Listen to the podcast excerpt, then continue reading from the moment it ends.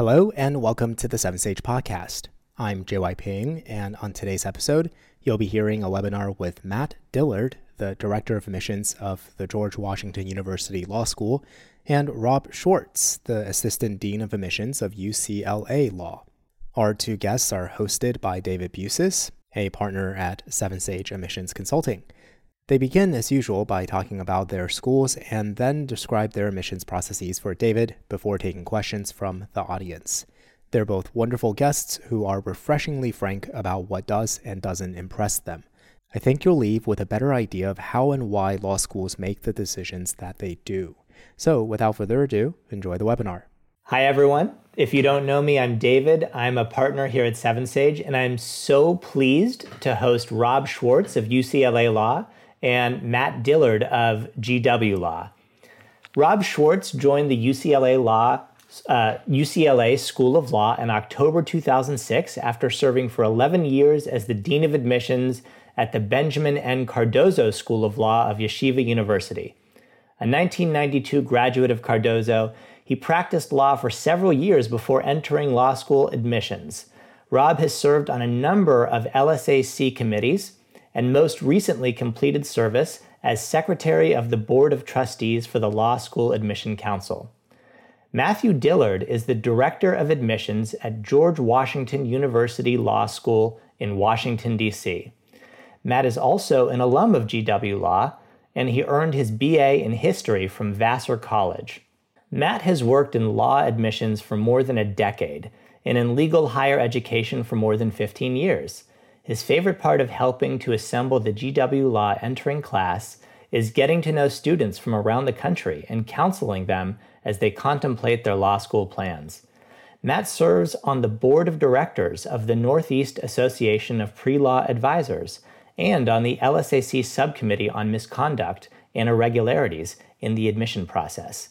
He has presented on more than 100 panels before prospective law students and pre law advisors and he's delighted to present his 101st, or maybe more than 101st, tonight.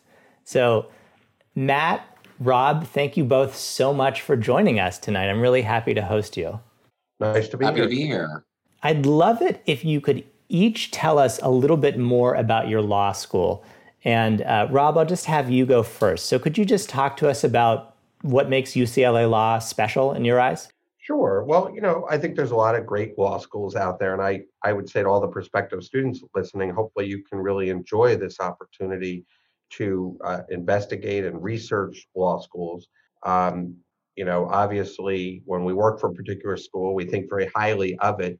Uh, but part of my job also is recognizing that this may not be the right place for every single person. And part of what I like to do is is, as Matt does, I know, get to know students through the process and help them figure out what is going to be the best fit for them.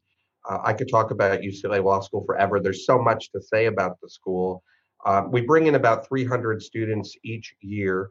Um, and I happen to think that one of the hardest things about law school, definitely at UCLA, probably at most law schools, is deciding what to study in the second and third year. Because unlike uh, undergrad, you don't have to major in a particular area. Uh, but if you want to focus and specialize at UCLA, there are about seven different areas where you can do that. Um, obviously, entertainment law is one of them. We are in Los Angeles, so we have to have that as an option. Uh, but we also have a very strong program in human rights. Uh, we've recently established a big gift in a center called the Promise Institute for Human Rights. We also have a center and a specialization in the area of environmental law through our Emmett Institute on Climate Change and the Environment. We have a strong public interest law and policy program. A lot of our students go into public interest law when they graduate. We have a unique program in critical race studies, uh, one of the few schools that offers extensive course offerings in the study of race, gender, and the law. We also have a law and philosophy specialization. Um, I'm not sure if that's seven, but th- those are the the ones that I can think of off the top of my head. And we have a pretty huge clinical program. For those of you in the audience that don't know what clinics are, definitely investigate them. Most schools offer clinics today. UCLA has about 40 different experiential clinics, and we require our students to do at least six credits before they graduate. I wish I had more of that in law school where you get some hands on opportunities um, to figure out uh, what it is like to practice as a as a real lawyer. So, uh, short of that, I would say it's a very collegial environment here. The dean sponsors a number of uh, get-togethers throughout the year where students and um, and faculty come together and uh, in our in our courtyard outside and are able to socialize, and um, that always is a always is a nice event. So, just a brief introduction. Thanks, Rob. Matt, I'm hoping you can do the same and just tell us a little bit more about GW Law. Sure. Um, well, I'm happy to be here with Rob. Uh, it's nice to have both coasts represented uh, this evening. Um, so, uh, GW Law, for those who might not know, is actually located in Washington, D.C. We are uh, right in the heart of downtown. So, for many people who've been to Washington, D.C., uh, they are familiar with the most publicly well known parts of the city, like the National Mall, the Lincoln Memorial, the White House, uh, the Capitol building.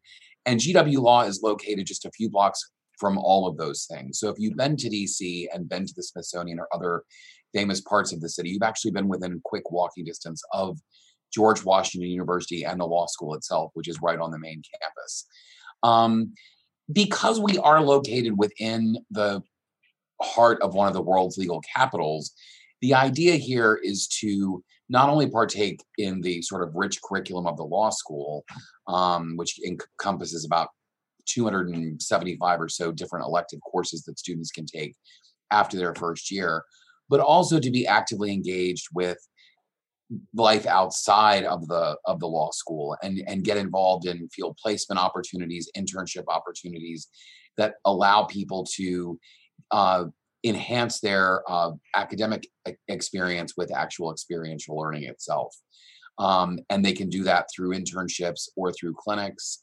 Um, you know, when you're in law school in DC, you're really existing in the cradle of so much that's happening in the world legally. Just today, um, my torts professor, Jonathan Turley, was on Capitol Hill testifying uh, before the House Judiciary Committee regarding the impeachment hearings. Um, and that kind of thing is just happens all the time here. Um, the life of the law school is incredibly robust. Uh, it's busy.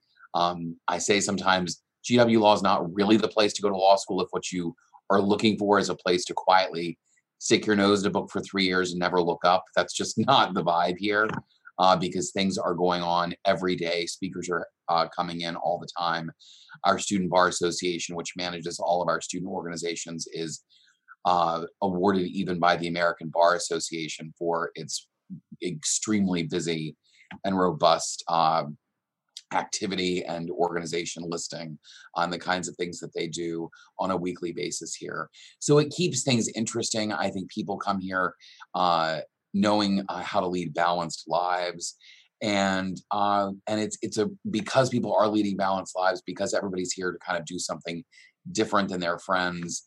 Um, it keeps things very uh, friendly and collegial as well. So, uh, the one thing I know Rob would um, agree with me about is that you know, we hope that if you're interested in either of our schools or you're interested in other schools out there, that you get the chance to visit because that really is what is going to help you distinguish one school from another.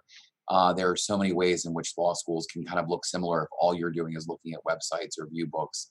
So visiting really helps you get a sense of the different vibe of each institution, and we hope you'll do that. Thanks so much. So Matt, I'm gonna go straight for the jugular here. Um, here's what I think everyone really wants to know what happens after they send in their application?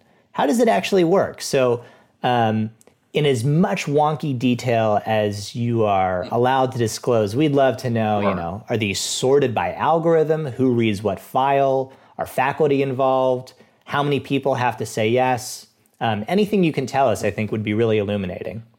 Yeah, I'm happy to do that. And, you know, I, I really think that you know, we want to share as much about um, the um, application experience itself from our end for the applicants. We're not, we don't want to hide the ball um, at all. So for us, uh, when applicants apply, uh, their application comes in through the Law School Admission Council. There's no doubt that the audience members listening here know what the LSAC is. Um, and uh, our app, the applications come in and they are uh, essentially reviewed by our uh, fantastic administrative staff to make sure that all the component parts that are required are there. Uh, the you know like the application itself it, uh, has the applicant completed their personal statement have they submitted any other optional or other statements um, and uh, you know do we have their letter or letters of recommendation uh, is their transcript there do we have their lsat score etc and once that is done um, the applications are sorted very randomly um, there's really no algorithm applied in our process. There's no way in which certain people are looking at certain applications and, and others are not.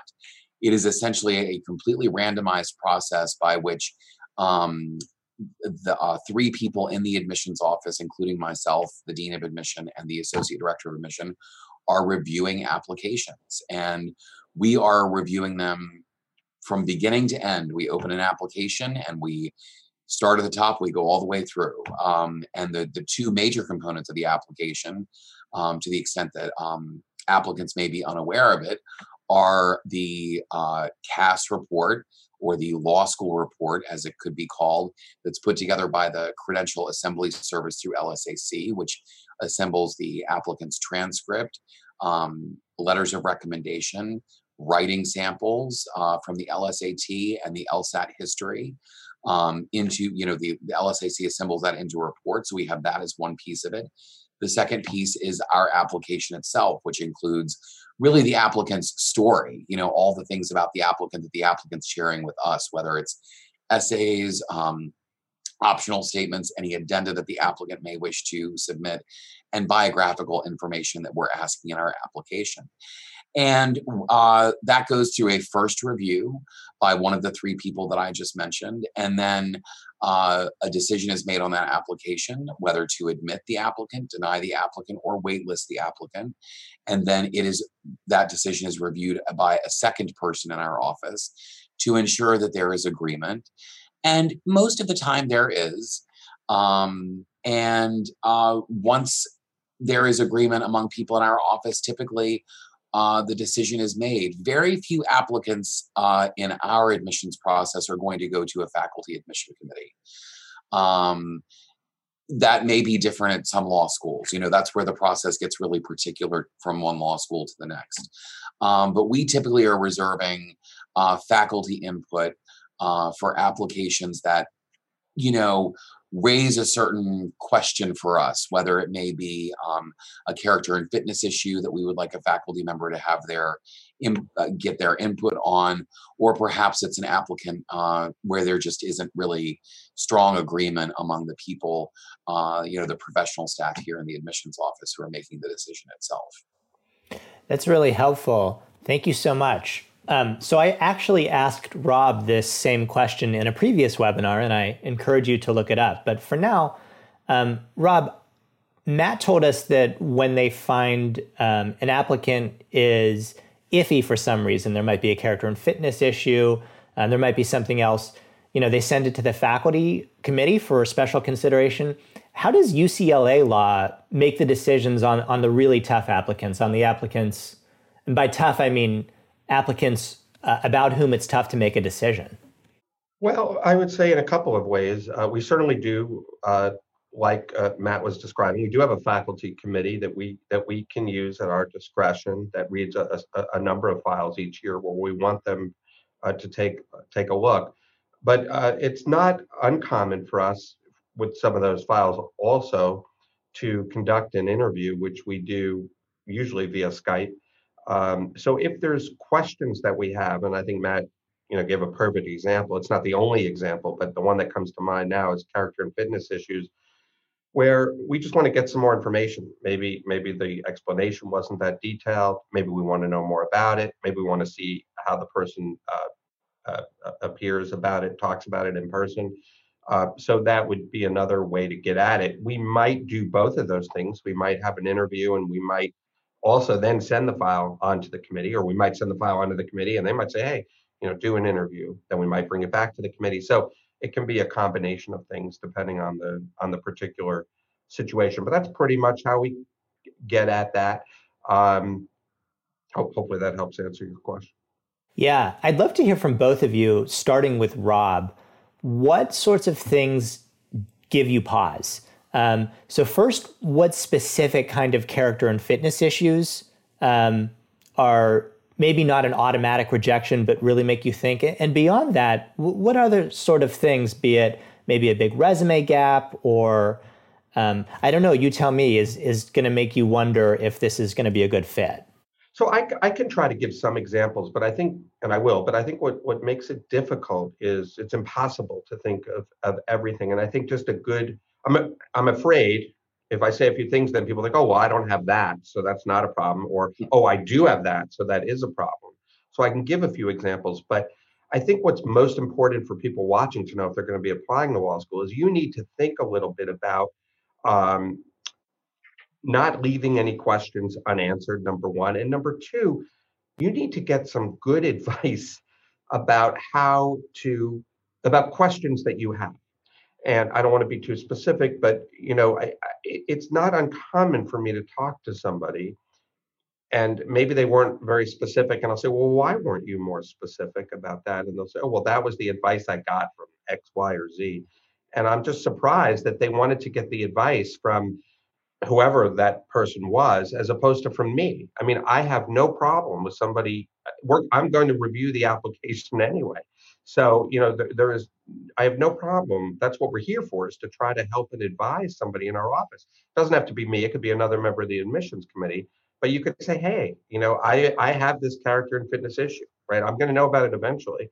So or if you want to do it anonymously do it. And and, and i'm i want your advice on this. You, know, you might as well go right to the source. So you know, I, I think the kind some ex, having said that, some examples could be um, if, if, some incident happened relatively recently, maybe uh, maybe maybe there was an issue of um, uh, a plagiarism in in college. Maybe there was um, some sort of a criminal um, act that uh, somebody uh, uh, committed.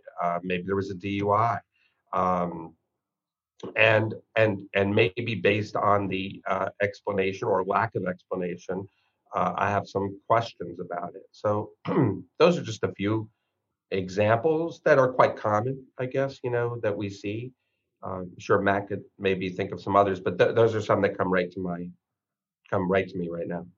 Yeah, Matt, could could you um, elaborate a little bit about other things, maybe non character and fitness issues that might give you pause that people can think about as they're putting their application together? Sure. Um, and I just want to echo one thing that Rob said about the character and fitness issues. A lot of times with those, the ones that really give pause would be ones where there's a pattern, you know, where it seems like a, an individual had not just, you know, one alcohol infraction, but there have been four, you know, something like that. And not to get, I, again, with as Rob said, I don't want to get too mired into details because then the applicants might think too much in, in, in specific terms. But but patterns are something that would raise red flags. Other than that, David, you know, really, when we're reviewing an application, in all elements of the application, um, we are looking for evidence of good judgment uh, being a lawyer, being a good law student, being a good member of our law school communities is going to necessitate some level of of uh, good judgment. And so when we're reviewing an application and we see evidence that really kind of raises a, a question about that, uh, and that could be anything from you know the way that a sensitive topic is discussed in a personal statement to uh, something that a, a, letter writer might say in in a reference um, that raises a question about um, you know personality characteristics that that a, an, an, applicant may have. Um, it could be uh, the way in which an applicant uh, even deals with our admissions office. You know, I mean, uh, we note when uh, you know someone talks with one of our excellent administrative staff and may have been not, treating them in the most professional of manners you know so anything such as that that evinces a problem with judgment um, is is going to be the a thing that that could really raise that kind of red flag and the kinds of things that could give rise to that are multitudinous and very diverse, right? So, um, like I said, we're reading the entire application, and in every element of the application, um, you know, we're keeping the issue of judgment in mind. Um, when uh, the members of your audience are in law school, they will hear a phrase uh, very, you know, quite repeatedly called the reasonable person standard. Um, and I encourage people to sort of internalize what that is, but prior to law school, I think it's fairly self explanatory, and to um, invoke that during the law school admissions process. So, in other words, even apart from issues of uh, judgment per se, if you know if they're uh, putting together their application and they uh, go far outside the bounds of the advice of providing or the direction that we're providing in, in, as part of the application itself and provide a, a seven page personal statement when what we've requested is a two page personal statement that's not a very reasonable thing to do. So you know things of that sort may also just kind of raise uh, a flag with some readers of files. And keep in mind too you don't know who's going to be reading your application. Um, you know so if you're if you're discussing sensitive things you know keep in mind that you want to treat it in a professional way because this application is your first request to become a member of a profession. So even if you're dealing with the most personal of topics, you want to address those topics in a way that is still in comportment with the professionalism that you know um, should be demonstrated in the application. Can we drill down on that for a moment? We'll we'll do sort of a lightning round of sounds okay, doesn't sound okay. Um, would it be appropriate under any circumstance, for example, to write a personal statement about, um, I don't know, a, a, a, disabling gastrointestinal illness that you know was a challenge that that you got through, but is very personal. I, I would have no problem. I've actually probably there's not a topic you could mention that I haven't read, yeah. having done this right. so long. That's so true. Yeah, and I think you know one of the one of the factors we're very clear we're very clear that we consider in making admissions decisions is is any challenges somebody has faced or obstacles that somebody has overcome. And so sure why not? So one one thing i'm taking away because i i have heard people say how personal is too personal. And and one thing i'm taking from this is it's not really about the topic itself. There's probably nothing that's inherently too personal. It's about how you treat the topic. Is is that fair I think that's absolutely right. Um, it's funny that you mentioned that specific example because I, one of the best personal statements I read last year was related to a very personal issue similar to the kind that you you mentioned in your your example, David. Um, it's about the treatment of the issue, not necessarily the the subject matter that's discussed itself. Um, so people have uh, you know discussed all manner of things. Like rob says at this point i think we've we've seen countless examples of of sensitive topics that have been raised uh, in applications uh, on a broad spectrum of you know very appropriately to inappropriately. But i think it's also important to add lest everybody watching think that they need to come up with some uh, mm. you know unique or a circumstance or some obstacle that they have uh, overcome the majority of applicants you know don't necessarily do that. It, it, it's a very personal decision what to write about.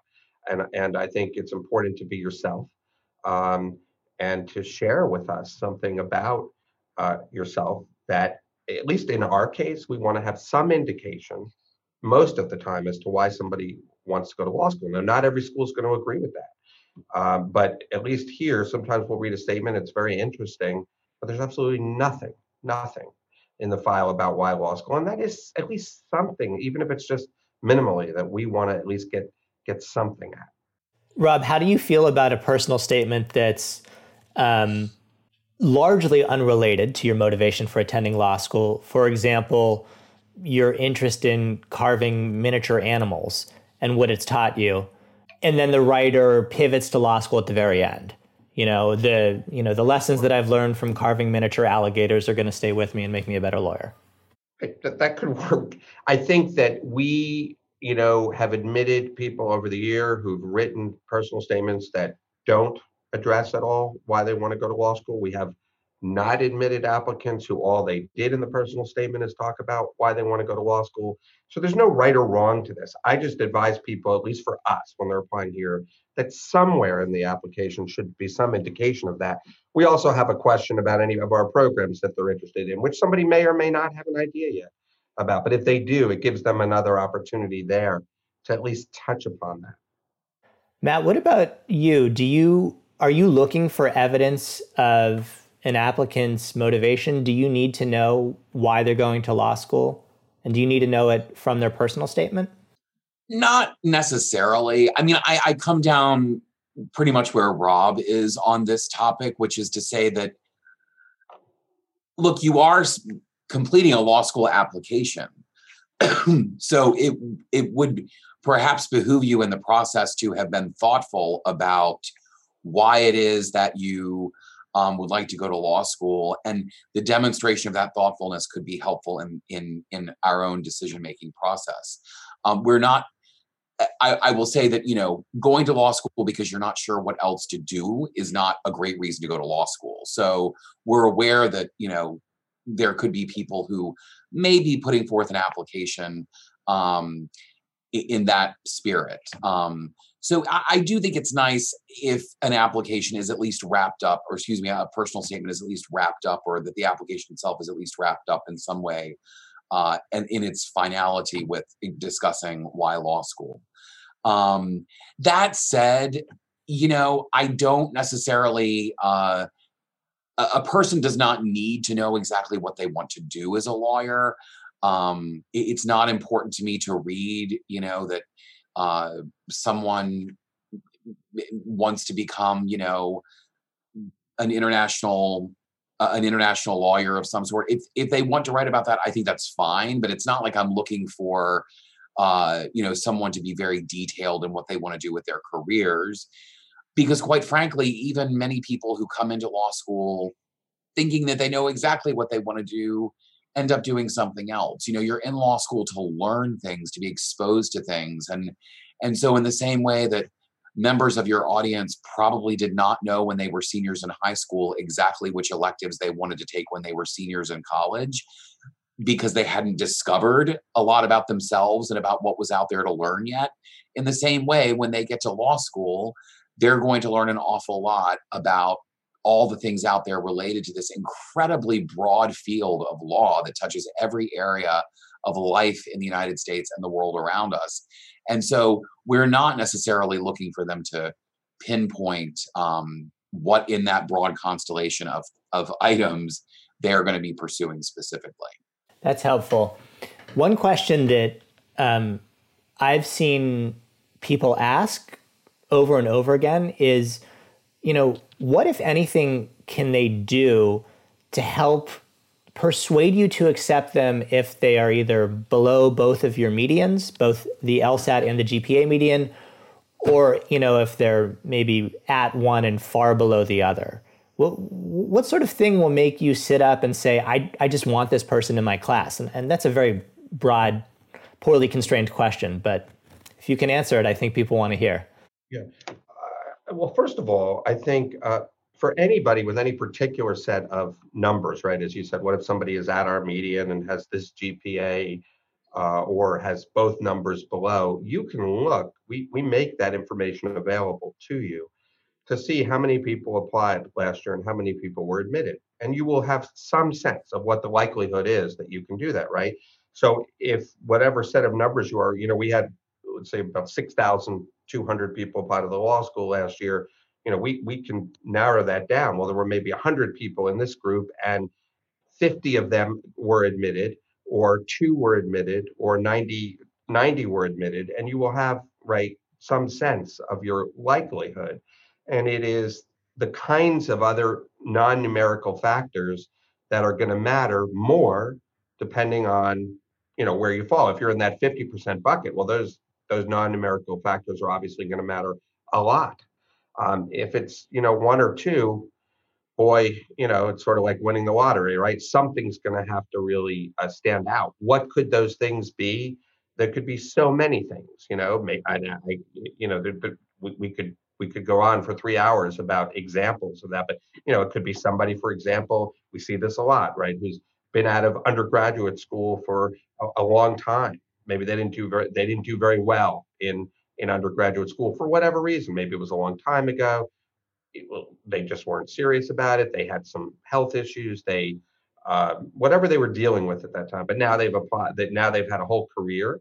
Uh, they want to go to law school. They've done well on the LSAT, and the committee may look at that and say, "Well, we we just don't think that these grades are as predictive as somebody who is 22 and applying right out of college. We don't have much more there to look at." So that that could be one example, or uh, as I mentioned earlier, we have this question about are there any of our programs that we think you you could contribute to? So uh, we have the Epstein program in public interest law and policy. Maybe somebody, although their numbers are below both medians, maybe they have uh, had an incredible career so far in the public sector, and the committee feels that that they're going to go on and change the world. You know, so um, there's just way too many examples that you could could give. But I think what's relevant to an applicant is to apply to a range of schools. Uh, and so look up those numbers at least where you can, right? All schools, at least at a minimum, are going to publish their 25th percentile, their medians, and their 75th. And you know, it, it, it it's very easy to have a sense of your of your odds. And you know, sure, take some chances. Uh, apply to some schools where maybe your your chances are low.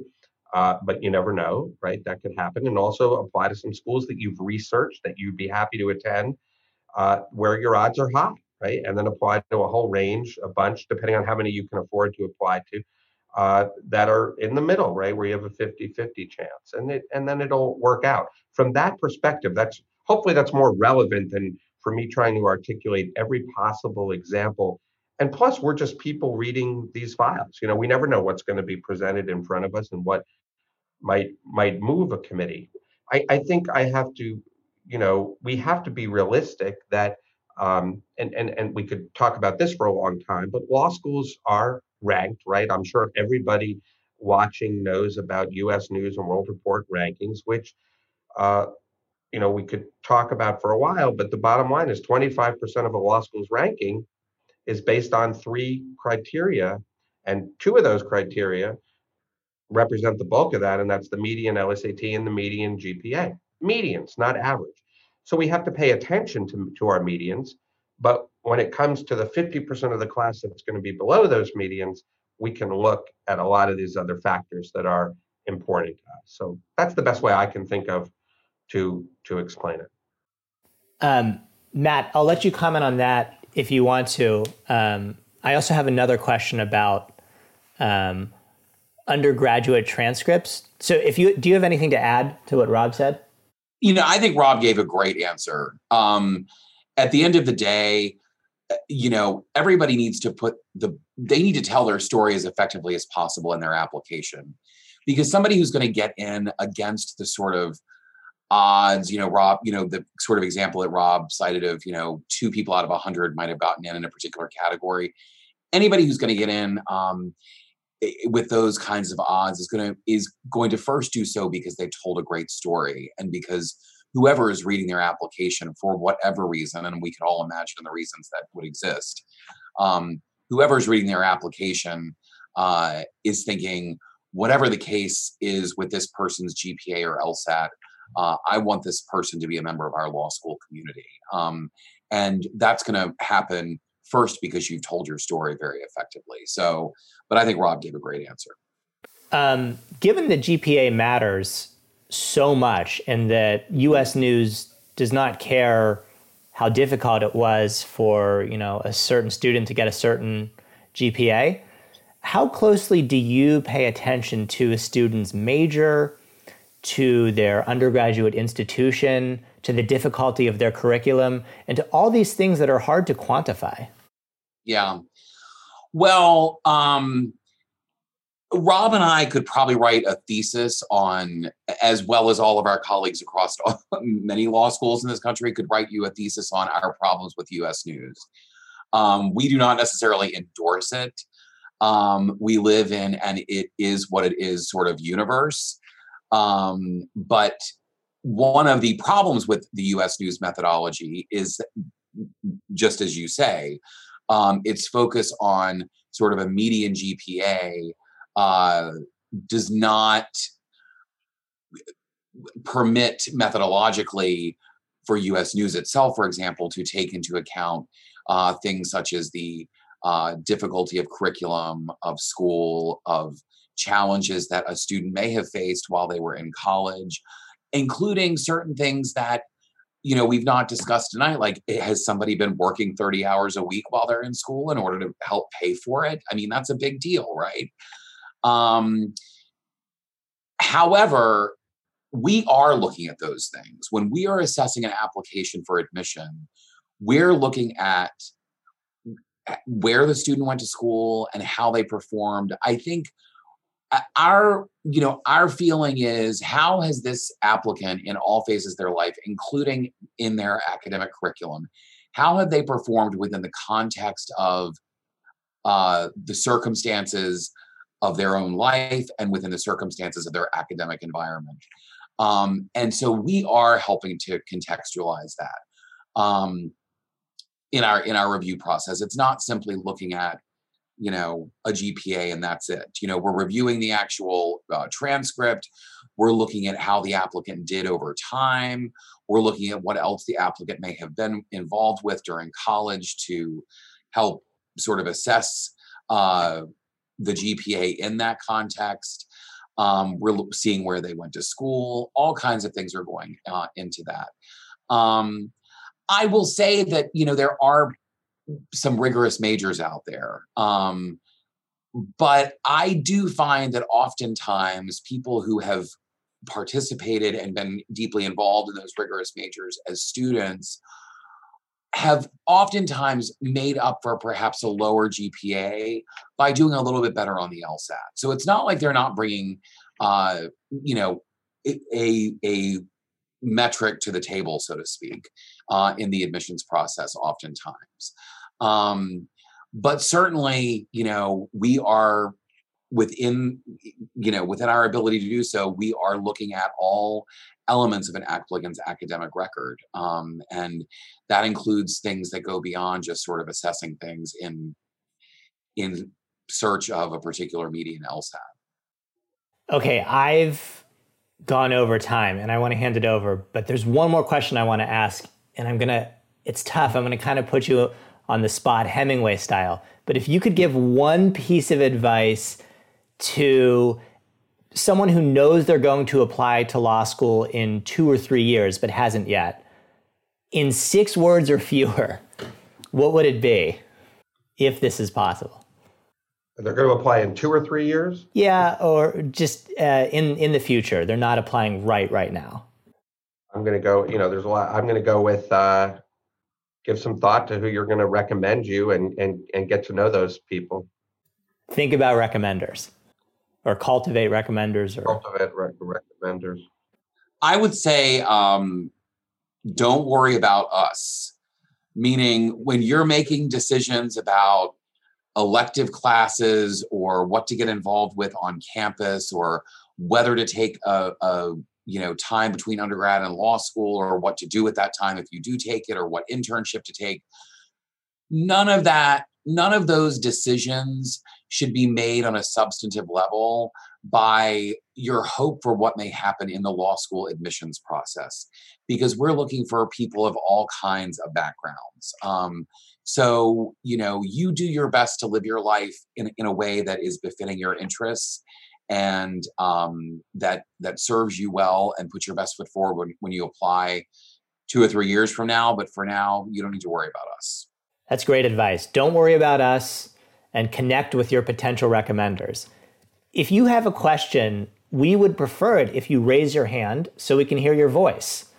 We will look at uh, questions that you type if nobody wants to raise their hand, but it's so nice to talk to you all. Um, so I'm sure somebody is going to raise their hand. Great. Cindy, you can unmute yourself and ask your question. Hello, Mr. Schwartz and Mr. Diart. It's very nice of you to give us such useful advice. And I'm an international student. Um, actually, I graduated from a university that is not in an English speaking country.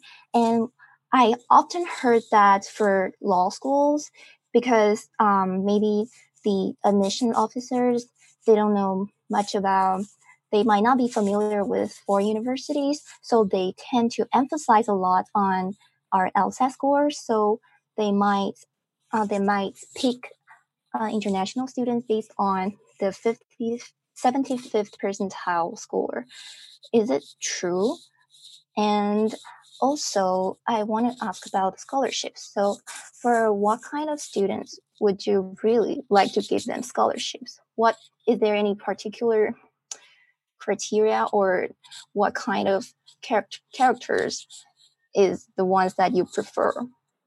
And also for um, international students as i said because um, admission officers might not be familiar with. Foreign universities might not know about their curriculums or the difficulty of their curriculums and or other stuff. So what do what criteria do you usually use to evaluate an international student? Thank you. Matt, I'm going to turn over the first question to you. Is it true that law schools are only admitting um, international students with a, who hit the 75th percentile median? And more broadly, are international students at some sort of disadvantage? And how, how do you evaluate them? No, it, and international students are not at a disadvantage. Um, you know, at GW Law, and I'm sure the same is true at UCLA Law as well, we receive quite a number of applicants uh, who have attended, uh, who are international students and who have attended non US schools. So we are actually quite accustomed to those kinds of applicants, and they are not disadvantaged in the process. In other words, we're not looking for them to uh, necessarily um, jump through a hurdle that other applicants are not expected to do. Um, so, for example, the 75th percentile on the on the uh, LSAT um, is not some kind of requirement, uh, hidden or otherwise, in looking at international applicants.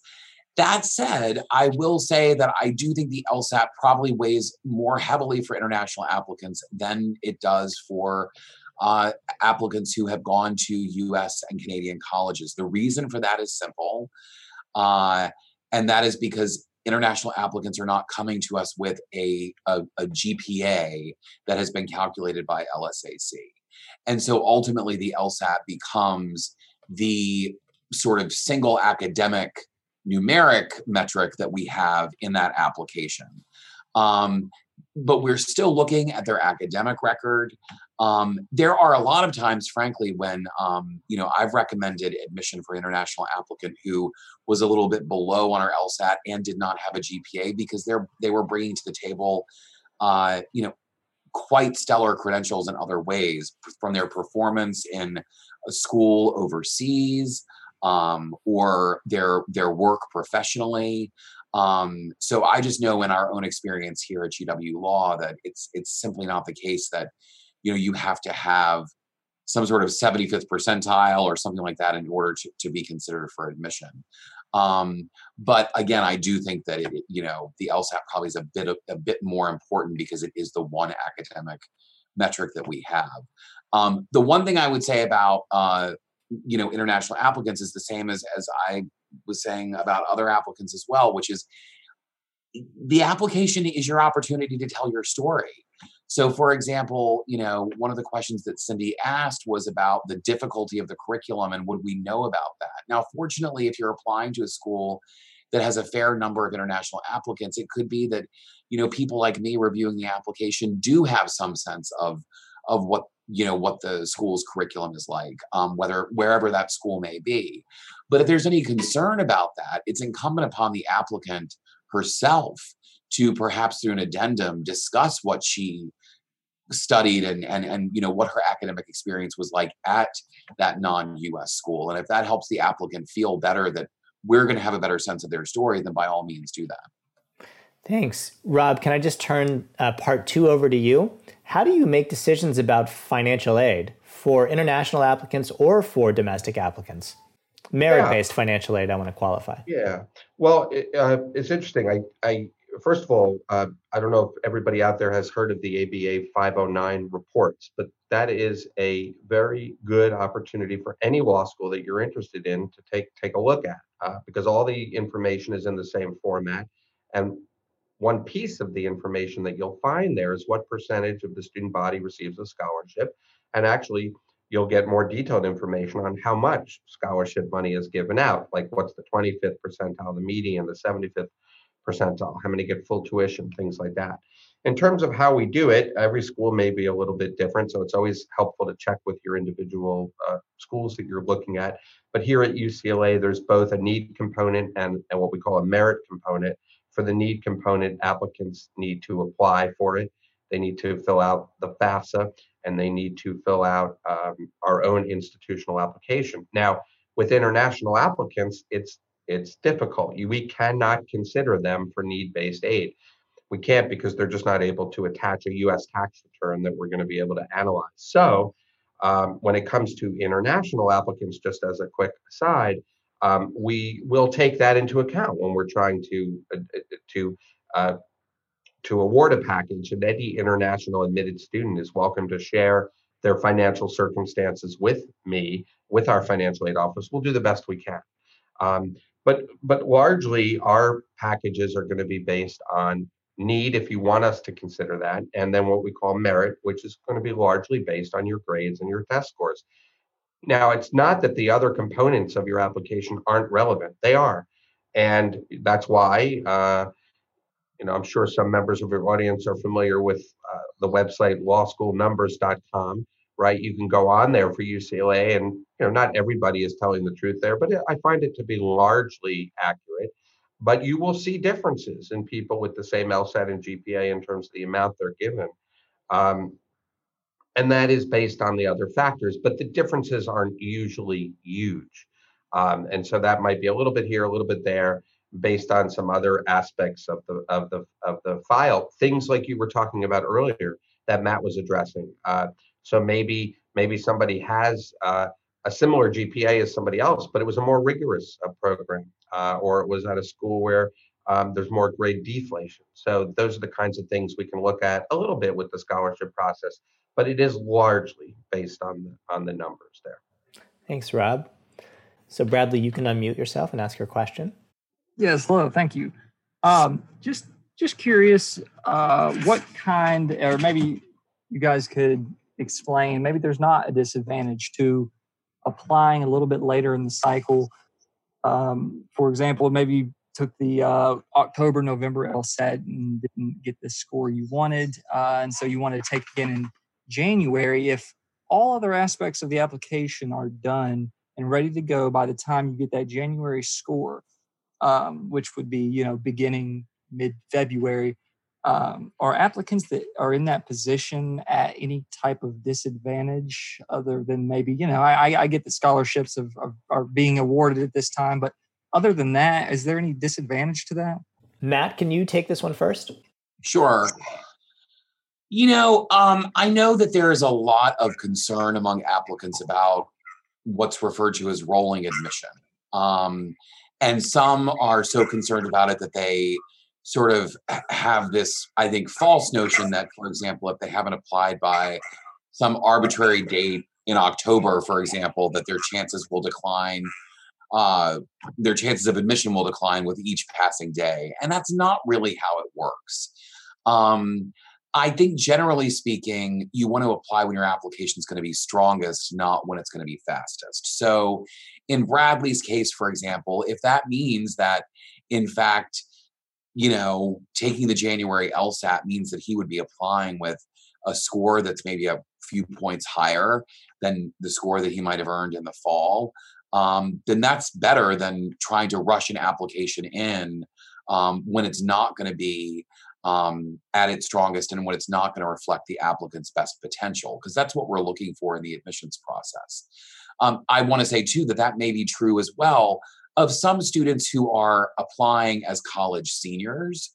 Um, if they started out in college and had a rocky freshman year for whatever reason, and they have been experiencing uh, an upward trend in their grades, then perhaps they don't want to be first out of the gate with their application because their fall grades during their senior year are in all likelihood going to continue that improvement trend. And the more evidence there is of that the better their their grades will look overall. Um, and so at the very least they would want to update their application with their fall grades once they came in.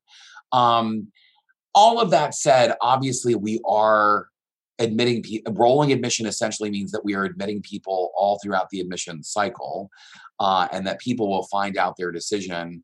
The, the date when they find out their decision will be roughly correlated to the date when their application became complete. So it is certainly true um, that you know if you're waiting until the very end of the application cycle um, you could face a, a, a more uh, uphill climb than if you were able to get your application in earlier. Um, you know, so I, all things, you know, all things equal, I think it would be great for people who are going to have their strongest applications earlier in the cycle to go ahead and apply earlier.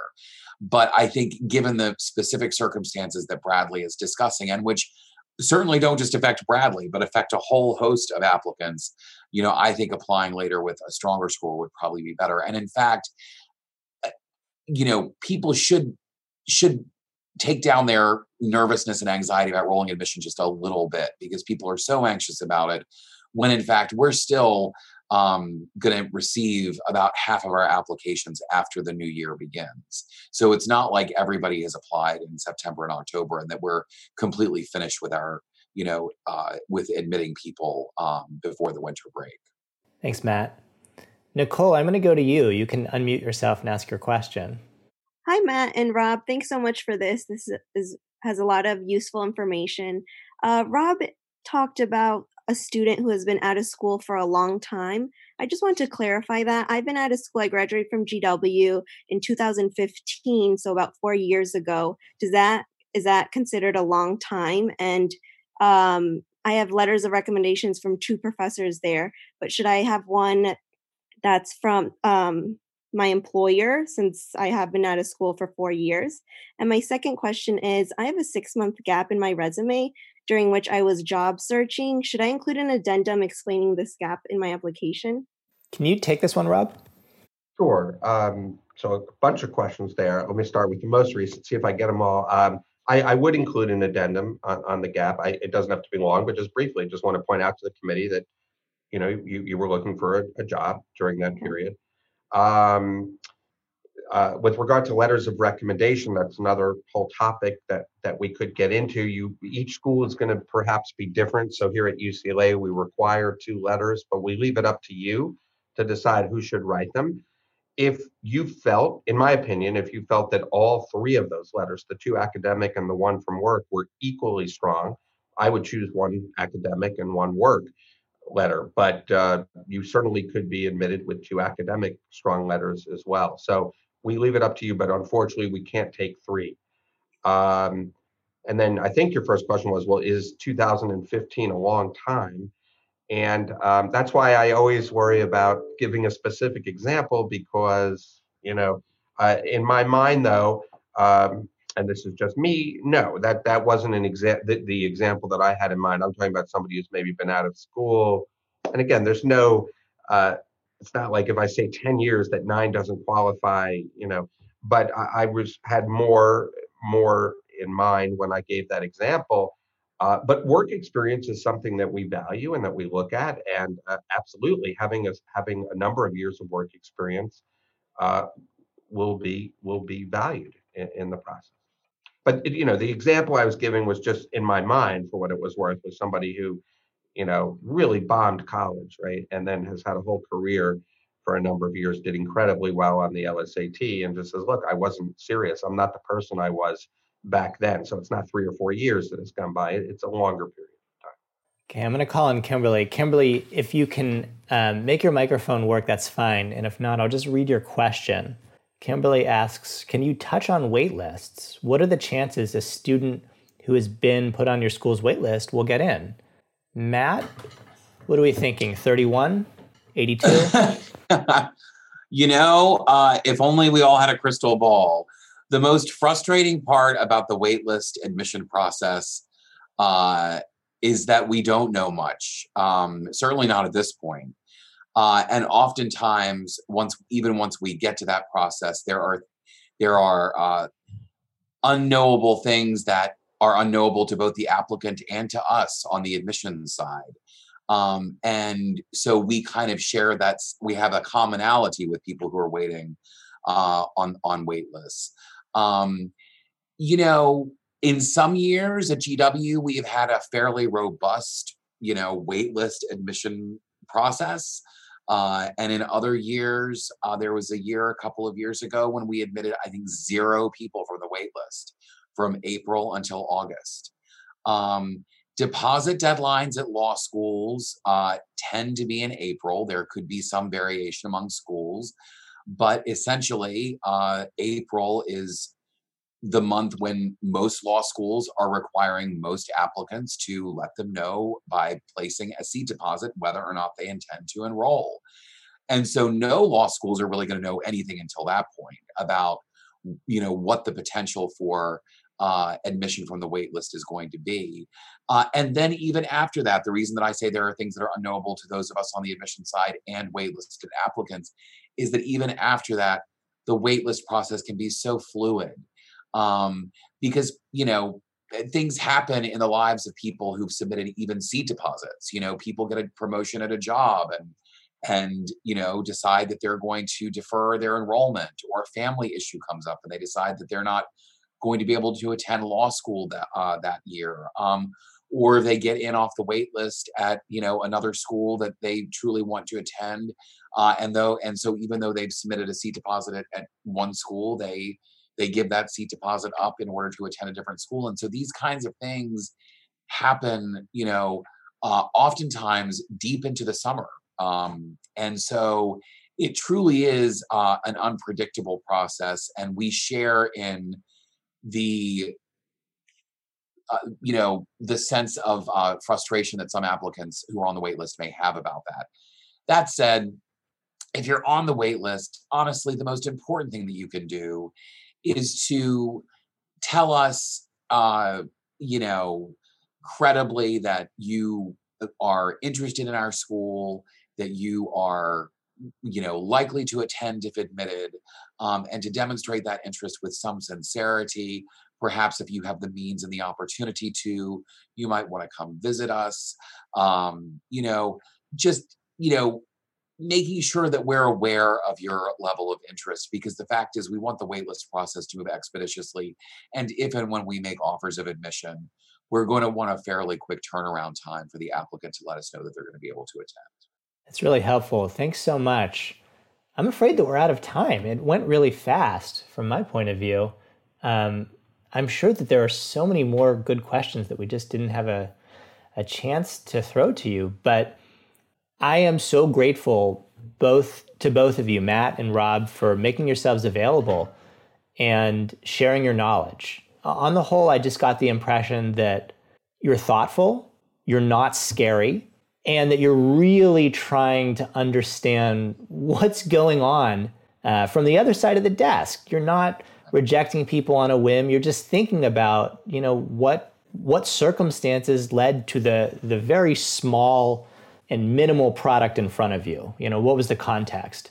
Um, and and maybe the corollary to that is that if you're applying, help them understand the context. They they're it sounds like they're interested in the context. They want to know, um, you know, why your transcript looks the way it does, etc. Um, but it's it's reassuring to know that uh, it's it's maybe harder than people think to make like one tiny accidental blunder that's going to completely doom them. Um, and just to know that you're honoring all the work that they put into their application by reading it carefully. Um, so thank you both so much for being here with us tonight. Thanks for having us. It's always great, and people have so many great questions, and I hope that they they found it helpful. Yeah, and if if anyone has further questions, they're welcome to follow up. Same with me. I hope we do this again. Me too. All right. Well, have a good night, everyone. Thank you for attending. Good night. Thanks, David. Thank you. Bye bye. Hello, it's JY again. Thanks for listening. If you found this episode helpful, please give us a rating on iTunes or Google Play. And if you're looking for more information about law school admissions, head on over to 7sage.com/admissions.